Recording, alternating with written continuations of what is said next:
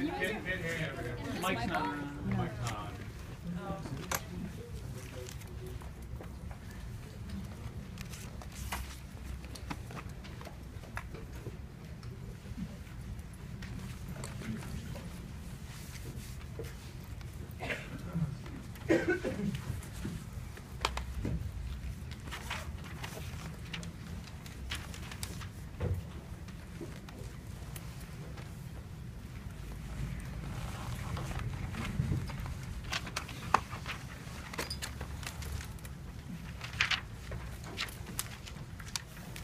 All right, can you hear me now?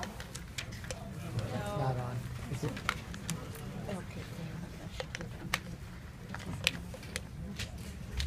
Hello? Testing.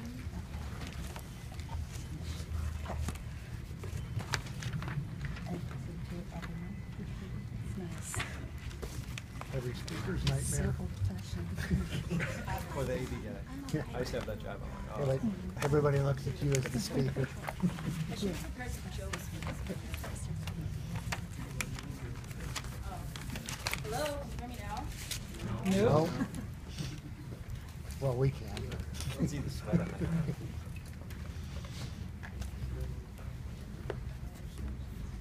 Hello? Hello? Kind of like a stand-up comics nightmare now.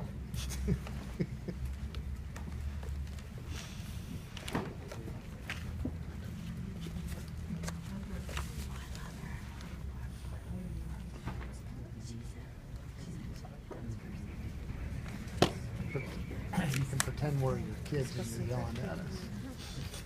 That's not-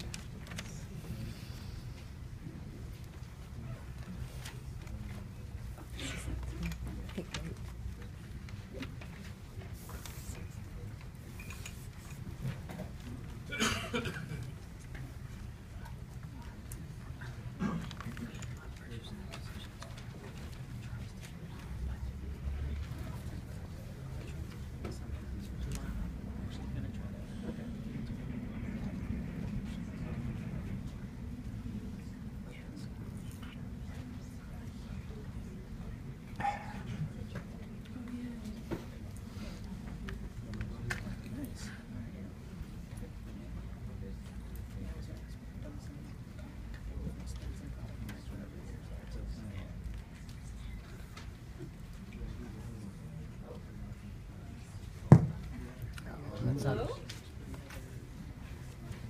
Hello? Oh, there we go. All right, you can hear me now, right? Woo! All right, since a bunch of new people walked in the room, let's try that again. If you are currently working on a mobile product, raise your hand. All right, and if you aren't working on a mobile product, but you're looking to launch one sometime in the near future, let, let me know. Okay, so we have a good mix of pretty experienced um, people in mobile as well as people looking to launch in mobile. So, as pretty much all of you know, based on how crowded this room is, mobile is really hot right now. So, in the last four quarters, mobile startups have raised $3.2 billion. And no doubt some of this money is in some of your pockets right now. so, even though mobile is hot, that doesn't always mean that profits are. So, I want to take a look at, at the typical developer's economics. So, if you're looking to build an app, like of medium complexity, typically costs somewhere between 10k and 50k. It can easily cost a lot more than this, depending on you know where you source your talent and the details of your app. It doesn't typically cost much less than this, though. Unfortunately, Forbes estimates that the typical revenue per app in the Apple App Store is only about $4,000 per app. So even though these are estimates and there are obviously outliers, clearly there are many multi-billion dollar mobile startups out there, your average mobile developer is probably not raking it in, especially on, on Apple. But if you look on Android, the picture's not that much prettier. Typically costs a little bit more to build an Android app. There's a lot of fragmentation, testing is very expensive. So you can expect that it will cost like 10 to 30% more to build an Android app. And the revenue picture looks worse. Like Forbes estimates that you know the average revenue per app in the Google Play Store is just a little bit over a thousand. So these numbers are one of the main motivations between my for my talk today, which is rapid iteration on mobile. Also known as how not to lose all of your seed money trying to get to an MVP. So for those of you I haven't met yet, my name is Mariya Yao. I run a design studio called Xanadu. We specialize in mobile experiences. We've worked with tiny startups as well as large corporations to craft delightful mobile experiences. And I've seen many excellent examples of lean and some terrible examples of iterating on mobile. So today I'm hoping to share them with you and hope that you can take some of these techniques and practices back to your own work. So for this talk today, I'm actually going to focus on fairly early prototyping. So like when you first come up with an idea and you want to validate whether there's any need or demand for that product. The reason I want to do that is a lot of times, depending on what you choose to prototype off the bat, sometimes you can build prototypes that give you false positives, and you end up iterating really quickly in a direction that ends up being wrong. So we're going to talk in detail about how to not do that. So mobile mobile development is really annoying, especially compared to web. And one of the reasons that is that mobile is very fragmented. So if you're working on Apple and uh, in the App Store, maybe it's not as bad. But if you switch to Android, suddenly you're dealing with a ton of different kinds of hardware, different device resolutions, different browser functions and capabilities, and it can be a very arduous process developing a cohesive and well-designed experience for all mobile devices. So another issue with iterating on mobile is sometimes there's gated iteration. So if you're submitting an app to the App Store, if you're lucky, maybe you, will wait five days and your app will be accepted. If you're unlucky, you could wait over a month. And it's not just when you first submit your app, it's every time you have a new update to your app, you could be waiting you know, a week to two weeks for that update to go through. So it can be hard to push very rapidly iterations to your entire user base. Mm-hmm. Now another issue with mobile, so anybody who runs a mobile company right now probably has experienced this, but there is a shortage of technical talent when it comes to trying to hire iOS developers and Android developers because everybody and their grandmother has an idea for an app. And so if you are, you know, a successful and talented product person in mobile, there's just really no shortage of opportunities for you. It can be hard when you're an entrepreneur to get attention for your startup or your product. So other than these issues impacting development cycle, mobile is also a very different design paradigm. So we've spent decades designing for these large, beautiful resolutions, these cinematic displays that sit on your desktop at home or at the office. But now we have to take all of that design knowledge and squeeze it into a tiny little mobile screen. And designing for mobile, given these you know, real estate constraints, is very different than designing for desktop. And not only is the real estate not very forgiving in mobile, mobile users are also really, really distracted. So typically when you're using your mo mobile phone, you're out and about, you're at a party with friends, you're at a conference listening to a talk. So oftentimes it doesn't get your full attention. And certainly I know that when I start tasks on mobile, oftentimes I get distracted, forget, and then never come back. And also, you know, mobile phones can sometimes cause you to be so focused on the phone that you become unaware of your surroundings. One of my favorite facts about this is that when cell phones first got really popular in London, they had a huge rise in incidents of texting accidents because people would be texting and not watching where they're going and then run into things. And ultimately, the city decided to start padding telephone poles and lamp posts to try to minimize the, the damage from these texting incidents. So, mobile like mobile user input is kind of a pain in the ass. I'm sure many of you have made worse than this in terms of autocorrect mistakes. This was actually fairly tame relative to the other autocorrect jokes that I found. Um, but the point is that mobile input is kind of a pain in the ass. And then there's the issue of distribution. So when you look at the App Store and you look at Google Play, you're getting close to about a million apps each on those platforms. But your typical mobile user can only focus on about eight in a single day, maybe 15, 20 different apps in a week. So you want your app to be successful, you're competing with millions of apps for very limited attention span. As opposed to if you look at how many websites somebody browses in a typical day, it could number in the hundreds. So retention is also challenging on mobile. So these are stats that come from Flurry and Localytics. They are some of the larger mobile analytics platforms. It looks like about a quarter of downloaded apps are opened just one time. And keep in mind, this is after somebody has heard about your app, looked for it in the App Store, downloaded it, waited for it to install, remembered to go back to it, opened it, and then just left, despite all of that effort. And even if you make it past this first impression, 62% of an app's users are typically lost after one month. So, if you're sitting here thinking, how am I going to be successful on mobile? Probably kind of feels like you're navigating a maze. And the thing about a maze, I like this analogy a lot for trying to iterate on mobile and iterating in general, because if you're navigating through a maze and you make a wrong turn early on, you could actually spend a long time iterating in the wrong direction, going in the wrong direction before you realize that you're in a dead end and you need to backtrack. And so this goes back to what I said before, where sometimes when I see startups and other companies trying to be lean, they're actually moving quite quickly through the build, measure, learn loop. But you know, something's wrong with one of their assumptions or one of their early prototypes gave them a false positive and they end up going in the wrong direction. So, in my talk today, I'm going to focus on ways you can avoid doing that. I'm going to break it down into three sections. The first is principles, which is understanding what, what makes for good iteration, what makes for a good prototype. Second thing I'm going to talk about is strategy. What do you, what should you focus on depending on you know, your product type or your product category? And the last thing I'm going to talk about is tactics, which is more nitty gritty like implementation ideas for how you might go about building your own prototypes. So start with principles. I'm going to ask what is a fairly simple question, which is what is a prototype? Does anybody want to answer that? Have an idea? Brave souls. All right. Something that sort of works to see whether or not it works at all. Something that sort of works to see whether it works at all. It's pretty good. Somebody else have another idea about what a prototype should be? Something that can be tested. Something that can be tested.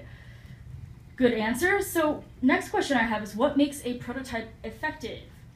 How did you know if you built a good or a bad prototype? Anybody have any ideas? Yeah? Believable. Believable? It answers the question you have? It answers the question you have. So in order to determine what a good prototype should be, I first want to review the build, measure, learn loop. Since you're at the Lean Startup Conference, you probably know this already, but it doesn't hurt to review. The whole Lean Startup methodology is where you come up with a hypothesis, you, you, uh, you kind of rank the hypotheses you have about the risks of a market or a product, and then you build a prototype to test that hypothesis, you measure its performance, then you learn from that, and you iterate on your beliefs. So if you're going to go back to this question, what is a prototype? Well, a prototype is a test that helps you answer a question. So you were right on. Um, but when you go to this question, which is what makes a prototype effective? Well, okay, it depends on what question you actually asked in the first place. So we want to discuss examples of good and bad questions. Uh, because it, it can be difficult to make sure that you are asking the right question before you even start the prototyping process. So I want to discuss this terminology, which is minimum viable product. And it's become a very, very popular term due to the startup, like due to the popularity of lean startup philosophy. So sometimes people like to debate this term. They'll say, well, I don't really know what you mean by minimum, and well, how can I tell if something is viable? It's very confusing. I actually think that the biggest problem with this term is the third word, which is product. So when you tell somebody you should be building an MVP, a minimum viable product, a lot of times people jump to the conclusion that they actually should be building some kind of tangible software. Like, oh, I should be building an app, or I should be building, you know, a website. Um, and the problem with that is, oftentimes that devolves into this kind of thinking, where instead of building a like a viable product, you focus on making a minimum viable interface. and this is not that useful. And let me kind of walk you through why. When somebody comes up with an app idea, typically the first thing they do is this, where they start sketching out what the product should look like. Like, oh, what icon should go in the tab bar, and you know, what text should be in what row label. Sometimes they'll go and make paper prototypes and show them to some people, get some feedback. It feels really lean because you know you're using pen and paper. Kind of feels like you know you're moving really fast. Um, sometimes people even go and they go use Balsamiq or some kind of wireframing tool and they map out all these complicated user flows to show you how one screen goes to another. And this is all very important design work. It's absolutely critical in the mobile design process, but it doesn't always answer the most critical questions up front. So when you do wireframe prototyping or interface focused prototyping, those wireframes are really good at answering certain questions, such as can people navigate through my interface? Mm-hmm. Do people understand what these buttons do? Can people perform basic tasks in this app? And these are very important, but only if you're building the right product. It, wireframes early on typically don't help you answer, or they don't effectively help you answer important questions like Will people come use this app every day? Will they become passionate evangelists? Will they share my app with their friends and their colleagues? And will, will they pay for my value proposition? So, to avoid thinking in the sort of product interface angle before you build products, I encourage you to ask yourself the question why are you building your product at all? Typically, the answer is usually you're trying to solve a discrete problem that's known, or you're just trying to deliver a new positive experience. So, if that's the case, I would think not about building a minimum viable product when you go to iterate. I would think instead about building a minimum viable experience if you have a product that is you know, consumer facing and kind of a vitamin pill, such as Instagram or Foursquare. It's not solving a discrete problem, but really delivering an in interesting and unique experience. Or if you're building a utility app that solves a clear problem, I'd think about, you know, what is your minimum viable value? And so when you're trying to figure out, okay, what is my minimum viable experience or what is my minimum viable value, it's really important to understand this concept, which is a core loop. A core loop is a design paradigm that comes from gaming, and it is this. Core loop is the main set of actions that your users have to take in order to make themselves and your business successful. So as a simple example, all of you probably know what Farmville is. Go through the loop of Farmville. You start Farmville with a small amount of money, you use it to buy seeds, you grow some crops, you sell the crops, and with your profits, you buy more seeds, you grow more crops, you sell the crops, you keep going through this loop. If you can get a user addicted to going through this loop, you can do all sorts of things with monetization and growth. So because people are so interested in you know, buying seeds, growing crops, selling crops, and iterating through this engagement loop, Zynga is able to charge for virtual, get, uh, virtual goods like fast grow that help users get through this cycle faster. They're able to incentivize users to spam their friends because having neighbors on your farm helps you get through this cycle. So if you think this is a little bit of a simplistic example, it actually has a lot of parallels in consumer-facing mobile apps and consumer-facing technology in general. For example, let's look at the core loop for Dropbox. It's even simpler. With Dropbox, you buy a space, you fill it, you run out of space, and you buy more space. So I personally have had to upgrade my Dropbox account more times than I care to admit, um, but it, ha it happens fairly frequently. But if you want to, say, move through the loop faster or maybe skip a step, Dropbox also lets you do things like spam your friends. And what that does is because people are so engaged in this like core loop of Dropbox, they're able to do things like get you to pay or get you to share Dropbox with your friends in exchange for some free space. So to go through one more example, Amazon. So when people think of Amazon, they usually think that Amazon is a successful e-commerce platform because the prices are very competitive. And this is definitely true. But early on in Amazon's career, or Amazon's life, they actually had a huge advantage over other e-commerce suppliers because they really focused on user-generated content, namely product reviews. Mm-hmm. So when people would look to buy a particular item, they would go to Amazon instead of Best Buy. Because if you're buying online, sight unseen, product reviews are one of the most important criteria that informs your purchasing decision. So with Amazon, the loop is you read a review, you buy a product, and you leave a review. Not everyone leaves a review, but the most engaged users on Amazon do, and their engagement drives the engagement of non-reviewers who depend on their their reviews. So when before you even start prototyping or figuring out what you're going to iterate on, this is a really important question to ask yourself, which is what does a user need to do to make themselves and your business more successful? Now, if you already have an app, you can you can apply the same thinking to a new product you're or sorry, a new feature you're thinking of launching or some extra service you want to add onto an existing product.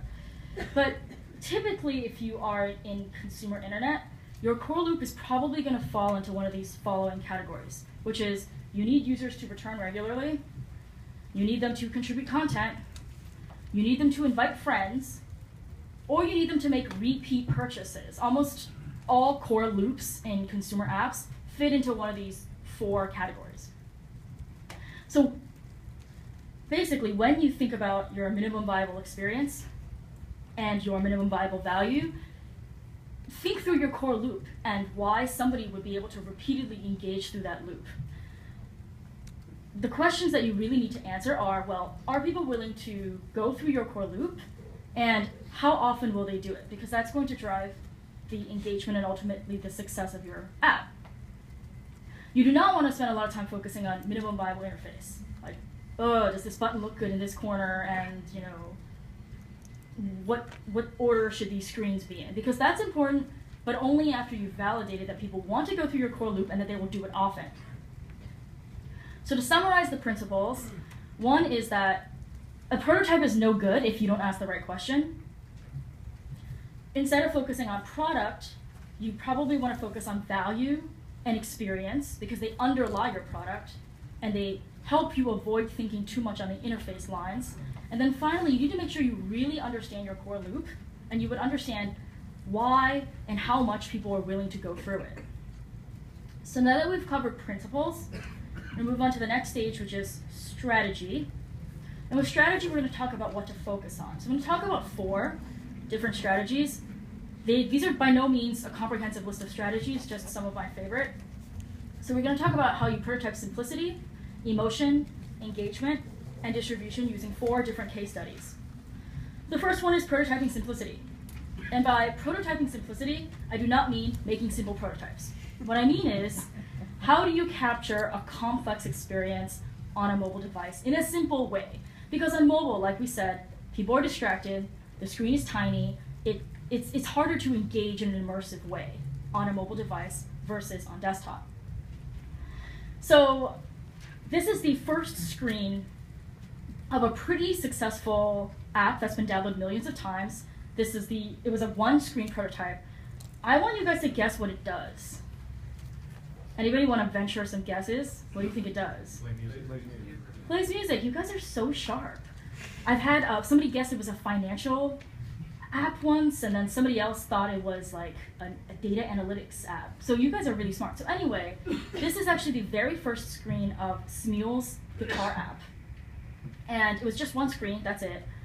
And at the time, there were actually many other guitar apps in the market, and they looked a lot like this. So if I showed you this screen, you would immediately know, like for sure, this not just plays music, but it is a guitar. And so you know that because it copies the interface of a guitar and it kind of squishes it onto the mobile screen. So it isn't necessarily a problem, but if you look at this app, it's going to be kind of hard for somebody who's not already an expert at the guitar to know what to do with it. You still have to know what combination of chords to play. You still kind of have to scrunch your fingers in a certain way to get them all to play. It's even harder on the mobile device than it is on your actual guitar. So, same thing applies if you are trying to translate a piano experience to mobile. So this is one piano app, and you can see that it's beautiful. It looks just like a piano. It's gorgeous. It's obvious what to do with it. But by taking the piano interface literally and putting it on mobile, you're basically leaving the user with one octave to work with. It is very, very hard to have a deep and interesting musical experience with one octave of piano keys. By contrast, this is Smules's Magic Piano app. If I didn't tell you, you might not realize what it does. But what they did was they completely abstracted all the keys and all the chords. That's a hard part of playing the piano. And they made it so that you could have the same sensation of tapping, but be able to basically play numerous chords at once without worrying about whether or not you're hitting the right keys. So I want to go back to the guitar example that we started with. So Nick, who was the designer and developer at Smule who first started working on the guitar app, he really focused on one question when he started prototyping, which is how can we, how can we make you feel like a real guitarist? Notice that he did not ask how can we take you know a guitar and put it into an app, or how can we make an app that looks like a guitar. He asked, How can we make you feel like a real guitarist? So, this one screen he worked on for just two weeks, and the only goal he had there was to abstract away the chords and basically make the strumming like operation feel just like a real guitar. So when you strum on this prototype, it, the sound is very sensitive to your touch and it simulates a guitar. So within two weeks, he was actually able to get this single screen prototype to a point where it was indistinguishable from a real guitar when plugged into an amp. So he he basically like one day at the office plugged it into an amp, started playing it, and people thought he had a real guitar. But that's not that's not enough, right? Like just having a guitar app that sounds like a guitar doesn't necessarily make you feel like a guitarist. So when you think about the difference between say playing the piano versus playing the guitar, a lot of times when you play the piano it's a solo like a soloist performance. But when you play the guitar, a lot of it's a lot of it's like this, right? You're playing the guitar, you're sitting around the campfire with your friends, singing songs, or you're in a band and you're backing up a vocalist. So there's actually a very social aspect oftentimes with a guitarist's experience. And so for the next three weeks, Nick's next goal was basically to attach vocal tracks to the guitar strumming so that you would feel, despite being you know alone using this app, that you were somehow having like a, an accompaniment experience, like you were having a social experience with this app. And so this is what the app looks like today. When you first start a song, it pairs you with a singer who sings with you, and the current interface basically, you'll notice that it doesn't have any chords, notes, or things you want to coordinate. It focuses primarily on strumming because the hard part about the guitar is the chords, but almost everybody can strum. So they focus on the strumming and it focuses on the pairing with the vocalist. So obviously the final app took a lot of time to polish and make look nice, but like the core experience really hasn't changed. So within like a month and a half of prototyping and focusing on the right question, he was really able to nail that core experience of playing the guitar on mobile. So the guitar app launched this past May. They've had 5 million downloads since their launch and an average of 4.5 star rating. So the lesson here is if you're going to try to capture a complex experience and you want it to work well on mobile for a broad audience, you pretty much need to focus on one or two really key things, like does it strum like a guitar and do you feel social when you play it? And anything that's really complex or difficult to do on mobile, like chords, probably want to find a way to abstract that away. So related to prototyping for simplicity is this next concept, which is prototyping for emotion. So most successful apps engender some kind of emotion in their users. If you have a delightful experience with an app, you're more likely to come back, you're more likely to share it with your friends, uh, and the business is more likely to be successful because of it. So in talking about this, I want to introduce a new case study about an app called Toontastic. Toontastic is an iPad app, and it enables children to animate characters and record stories. So the founders of Launchpad Toys, which is the company behind Toontastic, they were inspired by how children play. So when you give kids toys, they invariably take these toys, kind of apply a personality and a character to them, and then create stories. But in real life, you know, most of the time this is not captured. You know, kid tells a story, plays, and it's kind of lost. And so they thought, wouldn't it be interesting if you could digitize this act of playing and this act of storytelling? And so when they first started, they tried paper prototyping. Because, you know, it, se- it seems to make sense, right? Like, you can pretty easily draw a bunch of characters, show them to kids, have the kids play around with them and learn from their interactions. So it turns out it actually didn't work very well for them. Because testing with paper prototypes is generally awkward, and even though they tested a bunch of very different kinds of prototypes, they were all almost equally awkward, and it was hard for them to actually highlight, oh, this is working well, this is not working well, you know, this is a point of friction and this is not. So it ended up being a lot better for them to actually just build a really, really simple iOS app that ran on the iPad. So what they did was they built an interfaceless app, basically all it was was the stage, characters, and a record button. And they put it in front of children and had them test it. And then they did something very interesting. So after observing children playing with the app for a while, they saw that it took maybe about five minutes for a child to maybe complete a story arc or fin- finish, you know, his recording. So what they started doing was they would take the iPad away three minutes before that five minute mark. Because they figured, okay, well, if we take it away, let's see how the kid reacts. If he's indifferent, then clearly he, you know, wasn't that engrossed in this creative process. But what ended up happening was kids would scream when they tried to take this app away. In fact, some people cried. Like some of the kids would cry if they tried to stop them because they were so engrossed in this sort of creative self-expression that they didn't want to stop. And so the founders kind of jokingly call this the tear test. Um, and when when they had that emotional reaction to their app, they knew that they had something to work with, like something that could could eventually lead to a highly engaging product. And since the product's launch, there have been 8 million stories recorded, and the app has made the App Store Hall of Fame. So the lesson here is I'm not telling you to go and make prototypes that make children cry, but I want to point out that the, the tear test is really exactly the same as this question, which is how would you feel if you couldn't use our product? Some of you might be familiar with this. This question was pioneered by Sean, Sean Ellis, who is a really well known startup marketer and speaks at the Lean Startup Conference as well. This is a really good question to ask your users if you want to, want to gauge how well you have product market fit, like whether you've achieved product market fit. If you're not familiar with it, this is how it works. You ask your users, how would you feel if you couldn't use our product? Would you be very disappointed, somewhat disappointed, not disappointed, or completely apathetic because I stopped using it a long time ago? So Sean is a startup mentor, works with tons of startups. He did a study across a couple hundred startups who implemented this question. And he found that you really need to have about 40% of your users say that they would be very disappointed to lose your product. He saw that companies that exceeded this threshold were able, most of the time, to, to, to create sustainable and maybe even scalable business models. But the companies that were underneath this, this threshold tended to struggle. So I would encourage you that you don't have to have a fully fleshed out product to start to gauge emotional reactions. I would apply the tear test as often as you can and as early as you can.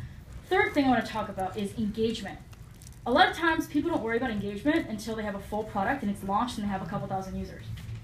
It's actually completely possible to start testing for retention and engagement early on in your prototyping career. So, as a case study, I want to talk about the early days of Game Salad. If you haven't heard of Game Salad, it is a platform that lets you build 2D mobile games without writing hmm. any code.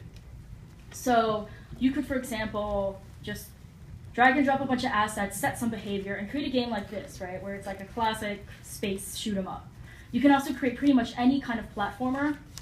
And I think somebody even recreated Legend of Zelda with the Game Salad platform. But creating the game is already complicated. It's even more complicated when you're trying to create the platform that enables people to create the game. So here are some examples of what the, the app looks like. It's a pretty rich interface, pretty complicated, makes sense because you're providing users with a lot of complex functionality. So if you're going to build an, a you know, platform or a piece of software that's this complicated, where do you start? So Michael Agustin and the game, the Game Salad team, they started with a pretty straightforward question. How badly do people want to tinker? This is really what they wanted to be able to answer. And they did this by building an extremely minimal prototype. Basically, it involved one character you could set a number which would represent the character's position, and then there was one button, run game. And that was all you could do with this prototype. You could set the position, run the game, and the character would move to that new position. So what they wanted to know was, how many times will people push the run game button? And it sounds it sounds like it's a really boring app, like you would get bored of this prototype pretty quickly.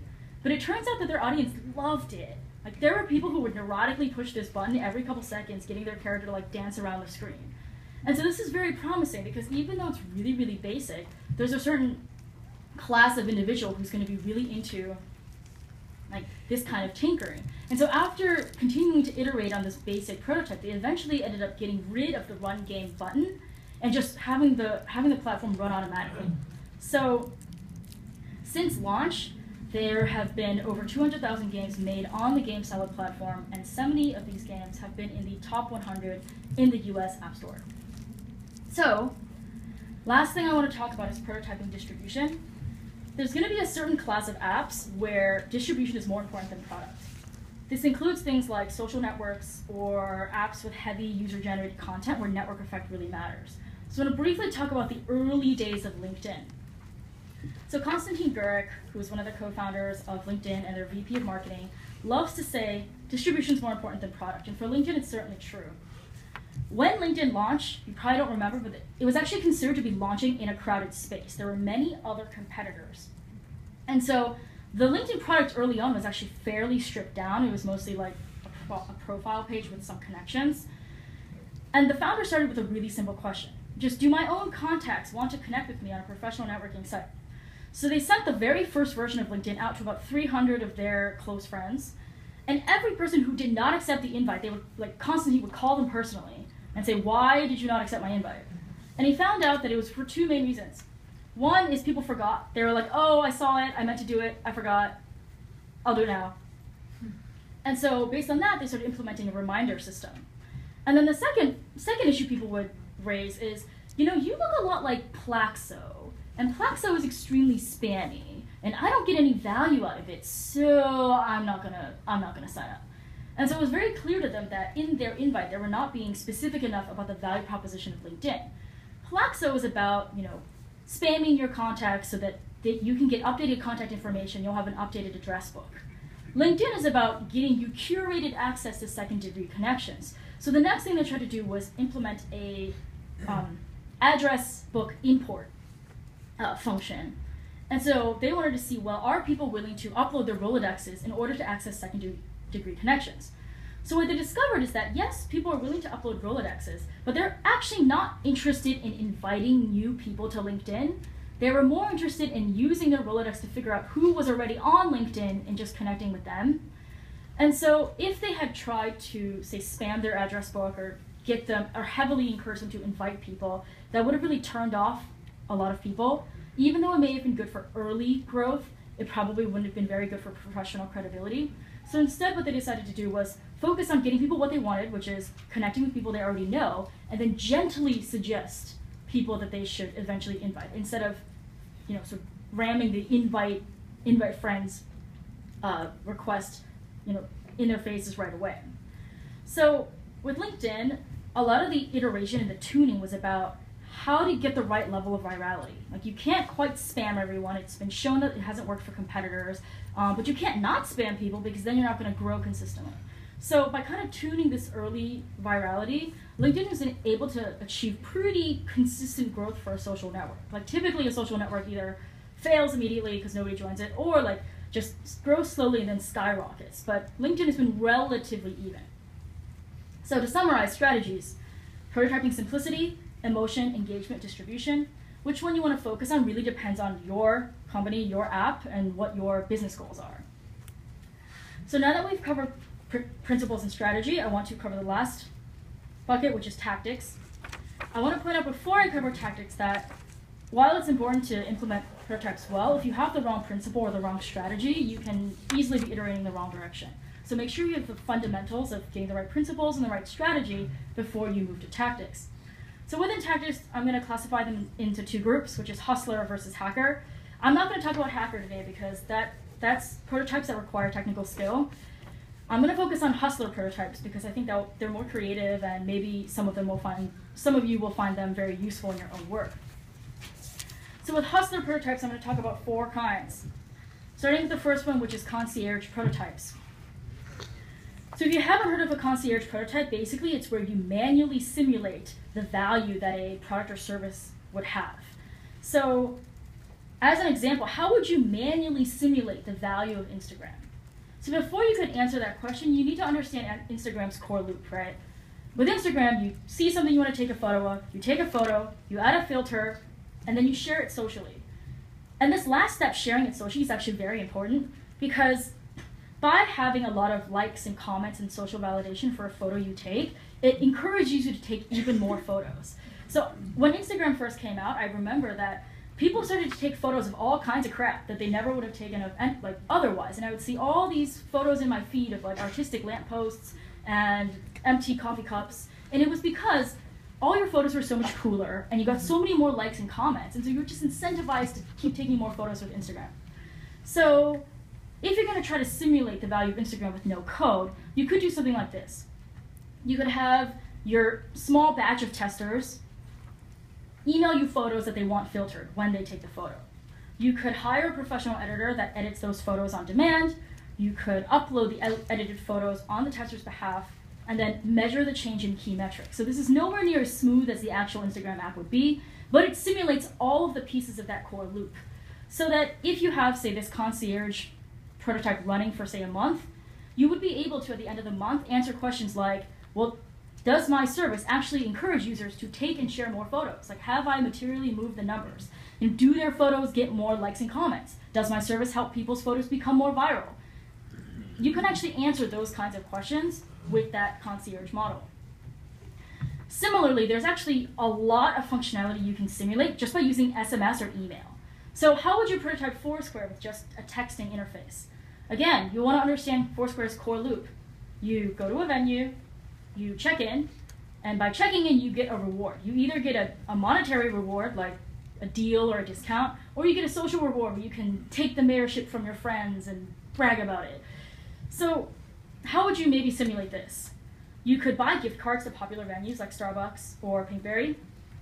You can have your testers text you when they visit the venues. If you think they're not trustworthy and they're going to lie, you can have them email you a photo of them at the venue. You can add a dollar to their gift card for that venue after each visit. And then you can add like bonus money to each card for the most active person over a month or a week to simulate the mayorship feature. So you're basically able to simulate a lot of the value in the core loop of Foursquare with just SMS and email. And you're able to answer questions if you run this for a couple weeks to see, you know, do people actually visit venues more often? By using this, you know, prototype, are you actually changing behavior?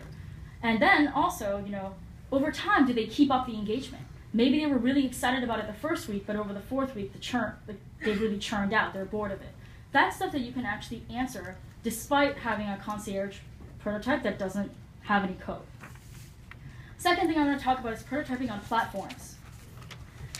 When I say prototyping on platforms, on one hand, I'm also talking about you know all the software out there that enables easy mobile app creation without any tech skills. So we talked earlier about Game Salad. Game Salad is great if you want to prototype a 2D game. Um, there are a lot of other ones. I'm not going to spend too much time on them because they're pretty straightforward. You can go and research them on your own, and they tend to be very niche. I actually want to talk about a different service called If This Then That. If you have not heard of If This Then That, it's basically a service that allows you to string together different products and services to achieve certain functionality. So, for example, if there's a new photo in your Instagram account, then you can up, upload it to a stream. Or, like, if there's a new article that's coming out, you can save it to read later in Pocket. So then, how would you, for example, prototype Instagram with if this then that? You could set it so that if there is a new photo in your iOS photos, you can upload it to a Dropbox folder called to be edited. The middle step will have to be manual. You'll have your photo editor, you know, edit the photo and then move it from one folder, which is to be edited, to a new folder, which is finished. And then you can have it set to be if, you know, if there's a new addition to this Dropbox folder, then upload to Facebook. So again, it's very similar to a concierge model, but you're really leveraging existing functionality in other products and stringing them together. So very similar to prototyping with platforms is that a lot of times we like to our competitors, but there's no reason why you should like, let their good work go to waste. Because a lot of times when you look at competitors in your space, they have a, a similar overlap of functionality, but missing some key feature you think is going to really matter. And so, for example, before Instagram came out, there was Hipstamatic, and Hipstamatic basically did everything that Instagram did except for making social sharing streamlined. You could take photos, you could add beautiful filters, but it was like not as easy and not as quick to upload to Facebook. So if you're to prototype Instagram with a competitor, it's pretty straightforward. Like you would just figure out, okay, how would I hack on this extra functionality, and then figure out, does this extra functionality actually make a difference? Is it worth building this new product at all? So if you are coming up with a new idea, I really encourage you to look at GitHub or App Annie for competitors in your space. Chances are there's somebody who's built something similar, and you might be able to run a lot of tests using what they've already built. So the last last area I want to cover is creative prototypes. I'm going to do this pretty quickly because I'm out of time. but here, I'll, do the second one. Oh, actually, I'll do the first one. So one of my friends, Dustin Clingman, who's the founder of Together Games, he wanted to prototype a game where uh, a character goes through a really rich world map and basically searches tombs for treasure and tries to avoid booby, booby traps. And so instead of, say, putting a lot of engineering effort into making this a mobile game, which could have been expensive, he actually hacked Excel. So he figured, well, okay, Excel's a grid, and maps look like grids, so why don't I just make an Excel spreadsheet that looks like it's, you know, a connecting set of tombs, and then manually update people as they move through it. And with this really simple prototype, he was actually able to figure out within one week that the game mechanic wasn't strong enough to get people to repeat this experience. They thought it was fun when they first played it, but really didn't have any incentive to come back. So he was able to shelve this idea without incurring any engineering resources. So last thing I'm going to talk about with the tactics is how would you prototype a mobile app that features a highly interactive animated character? So for example, this is the Elmo Monster Maker app. It's one of those apps where you have this little dancing character, you kind of poke it and swipe it, and it interacts with you. This can be really expensive to prototype because animations are expensive.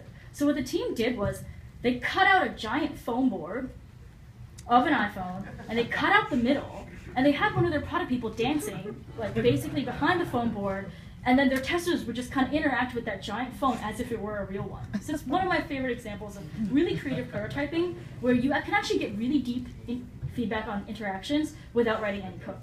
So we've talked about concierge, MVPs, prototyping on other people's platforms, including your competitors, as well as pretty creative prototypes. So I know this was a really long talk, and I talk really fast. So just wanted to summarize some of the key takeaways. You want to make sure you have the principles, strategies, and tactics lined up, because if you just have tactics, you can easily iterate in the wrong direction, even if you do it very quickly. The principles we discussed were one, prototype is only as good as the question that it was designed to answer. When you think about your minimum viable product, think about your minimum viable experience and your minimum viable value rather than focusing on product and interface. And finally, make sure you test your core loop. It's really, really important that you understand what's getting people to repeatedly come back and go through those key sets of actions. Summary of strategies keep it simple. Don't try to put complex experiences on mobile. Apply the tear test whenever you can. Try to gauge for emotion as early as possible. Measure engagement early because a lot of times it's tempting to wait until you have a fully fledged product and several thousand users, but you can actually test engagement very early, like we saw with the Game Salad example. And finally, if you're in a space where network effects really matter, you should be focused on prototyping distribution, not on focus, not focused on prototyping your product. So, tactics, strategy, principles. If you get all of these lined up, it makes it much easier to launch successfully. So, thank you for listening to my talk. If you would like to continue this conversation, you can reach me on Twitter at thinkmariya and by email at mariya at xanadumobile.com.